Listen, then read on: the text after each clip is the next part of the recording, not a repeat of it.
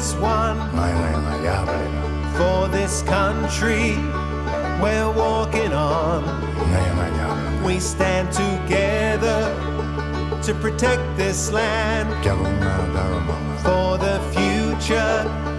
We're hand in hand. Welcome to another episode of the Environmental as Anything podcast. I am very pleased to be able to introduce uh, Wally Franklin, Dr. Wally Franklin from the Marine Ecology Research Centre at Southern Cross University. Now, earlier on in the show, we were uh, we heard the uh, the community newsroom. Uh, Mia Armitage uh, talking about the mass stranding of whales in Tasmania. You've probably been living under a rock if you hadn't heard anything about that at all this week. It's been a huge story. In Tasmania, a massive rescue mission is underway to save up to 270 whales stranded on a sandbar off the island's west coast. Locals believe the animals stuck on a slightly submerged sandbar inside Macquarie Heads are pilot whales. Marine conservation experts, Tasmania Police, and staff from the Department of Primary Industry, Parks, Water and Environment are all involved in the mission, which could take days. Parks and Wildlife Services Northwest Regional Manager Nic Deka says there is a main pod stranded on one sandbar about 100 metres out to sea and another pod on another sandbar several hundred metres further back. At least 25 whales have died so far. Mr. Deka says whale strandings of this scale aren't uncommon in the area, but there hasn't been one there for at least 10 years, and experts still don't know why whale strandings happen. Uh, but that story was uh, was actually feel, uh, posted uh, a few days ago. So there's there's quite a bit happened in the last few days, and hopefully uh, Dr. Wally Franklin uh, is going to be able to help us make sense of that. Wally, are you there? Yeah. Good afternoon, Sean. No. Yes. Thanks for joining us on Environmental as Anything. Well, uh, so Wally, you've uh, no doubt been paying close attention to this. Uh, you know, your research focus is the population dynamics and migratory interchange of humpback whales. Uh, what what do you think about what's been going on in uh, southwest Tasmania? Oh, look, it's um, it's an absolutely devastating and tragic event uh, for the group of long long finned pilot whales that's involved. Uh, as the reports have said, this is the largest uh, strand, mass stranding to have ever occurred on the west coast of Tasmania. But there, there have been uh, strandings, not, not probably not on a regular basis, but certainly with some regularity over the years on that western coast of Tasmania. Um, it's not very clear as to why those strandings occur on that coast. In the case of this group of long uh, fin pilot whales, there's, there's possibly two explanations of why they have stranded. Um, the first explanation could be that uh, one or more members of the group were in difficulty and um, and suffering from uh, could be uh, any range of, uh, of, of health issues. If that's the case, um, whales being air breathing mammals uh, and having to remain conscious at all times, mm. if they feel they're in danger of losing consciousness, of course, they face an incredible fear, that of drowning. Right. And um, it's known that they will often move to shallow waters in order to deal with whatever is happening within their body. Now, in, in such a uh, an intense socially cohesive group as these long-finned pilot whales. If if that were to occur, if one of the members of the group, particularly if it was an older, respected member, mm. were to head for the shore, the group literally will stay with that particular whale, uh, even at risk to their own lives. It's quite quite remarkable. So that's yeah. that's one of the reasons, and that's our knowledge of that fact has come from strandings in New Zealand, where over the years in dealing with mass strandings in New Zealand, they discovered that there were ill whales in, in many of those strandings, and if they could identify the ill whale and euthanize it, they would then be able to get the other whales to go back out to sea. Mm. If if they couldn't identify the ill whale, the whales they tried to return to the sea would often just turn around and come back. Now, the second reason is possible complications with their with their navigation. Now, pilot uh, longfin pilot whales are, are toothed whales, and they operate with uh, literally a short range echolocation, which is principally used for uh, communication amongst themselves, and they also use it uh, in their their fishing activities for their food. They mm. use the they use the echolocation to stun fish and grab them. Ah. Um, but over and above that, there is another feature of their navigation system, and that is that uh, there is a theory that they do uh, are able to sense magnetic fields, mm. and if there's any disruption to the magnetic fields, it, it, it, there is evidence that their their navigational activities can be disrupted. Right. And that could what, lead them into shallow water. What might be disrupting the magnetic fields? Do you have any ideas about that? Well, I do actually, because there was a, an incredible study in the United Kingdom by a woman called Margaret Klinowska. She um, was interested in that issue of why strandings occur because there were records of strandings in the UK stretching back a hundred years. Because the coastal waters were part of the uh, the realm of the monarchy, um, when strandings occurred, meticulous record, records were kept. And she collected those records for over a hundred years of when and where um, group uh, strandings or even individuals as well as group and mass strandings occurred. The other thing she did was to uh, gather uh, a uh, hundred years of evidence of sunspot activity, and sunspot activity can directly influence magnetic fields on the Earth. And she reported a very clear correlation between the occurrence of strandings and and and the, the related occurrence of uh, sunspot activity affecting the magnetic grids. Wow. Mm, so very interesting. So, so nevertheless, that doesn't uh, take away from the tragedy of oh. the event that's occurring in Tasmania.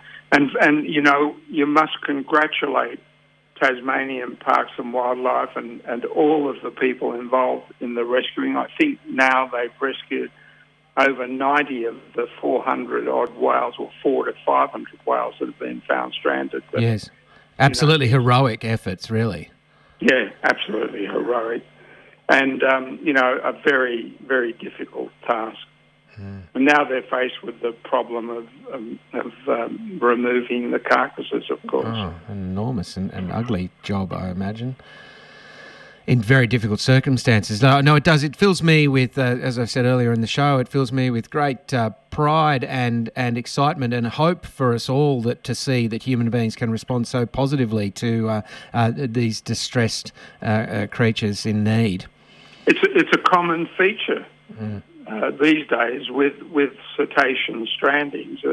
I remember, for example, there was a stranding of a humpback on the Sunshine Coast oh, this was quite some years ago, and it was it was recorded by a filmmaker, and thousands of people came out to get involved in mm. helping get that whale back into the water, and they eventually did successfully get that whale back into the water.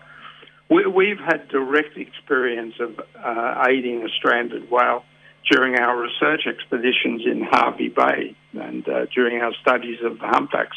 But in this case, what we came across was a stranded minke whale at, at the quite remote north um, eastern end of Hervey Bay. Oh, yeah. uh, the whale was on the beach.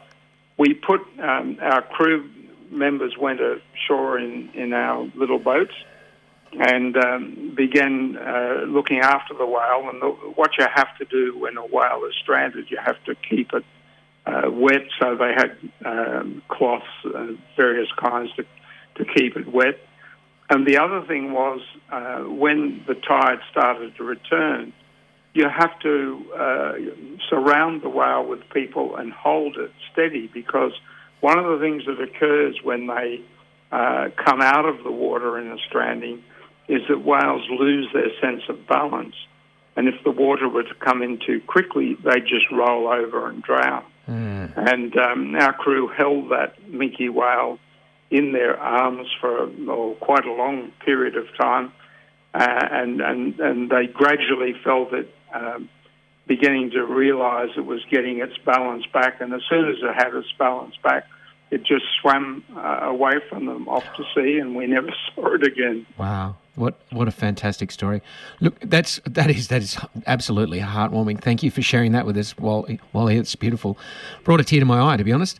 But um, I must say, before I let you go, because we, we must wrap it up, uh, just quickly in the last minute, I must touch on the idea uh, of seismic testing and toxics. I've heard these things amongst the general community. There are some people who are very emphatic that uh, whale strandings are caused by that. Do you think that is a factor in this southern Tasmanian, or, or are you suggesting that there are just more natural factors at play here? Uh, it, there's a possibility of that. There's clear evidence that uh, seismic testing and various ty- types of acoustic weapons are impacting whales and dolphins. Uh, for example, in the Caribbean, uh, the rare big whales were were being found either stranded or dead at the surface, and it was discovered that their eardrums were ruptured, oh. which is what caused their death. It turned out that that was the impact of low frequency active sonar. Mm. It, it's also very clear that the uh, existence of um, undersea exploration for um, oil and gas and um, and coastal construction is is creating an acoustic um, uh, noise level that does impact. There's a very interesting scientist in America called uh, Dr. Um, Dr. Chris, God, his name's just gone out of my memory. No but he, he's a a blue whale, uh, man interested in blue whales, and in the 60s he got access to um, the American underwater submarine listening posts across the Atlantic. And on one occasion, he picked up uh, two blue whales. One was down uh, off uh, the, uh, uh, the, the, the Central America, the islands of Central America, and the other one was up off the um, east coast uh, of Europe, and they were calling. And what he what he found was they were they were actually responding to each other. One would call, and the other would respond. Mm-hmm. And then gradually they began moving uh, towards each other across the breadth of the Atlantic, and eventually he uh, he observed them acoustically meeting in the middle for what reason, we don't know, but we can suspect what might have been going on. A new blue well was being made. It was a tender but, uh, yeah, but in the course of that, that was a presentation that Trish and I attended um, in New Zealand some years back. And during that, he did show the evidence that the soundscape of the blue whales uh, used to be across the whole Atlantic, that because mm. of man made noises, was reduced to some several hundred miles in the centre right. of the Atlantic. So, yes, whoever those people are who think that underwater ocean noise has an impact, they're quite correct. Right. Uh, but I'm not sure that, that that's the case in this mass stranding in Tasmania. I, I'm inclined to the view that possibly there are very natural reasons as to why right, right. Well, thank you for clearing that up for us, Wally, and thank you for your time today. We really need to uh, to move on, but that's uh, that's fantastic for uh, to get your perspective on on that big story. Thank you, Sean. appreciated uh, talking with you and your audience. No, we'll we'll talk again soon. I hope. Okay. Thank you. Thanks, Wally. Bye.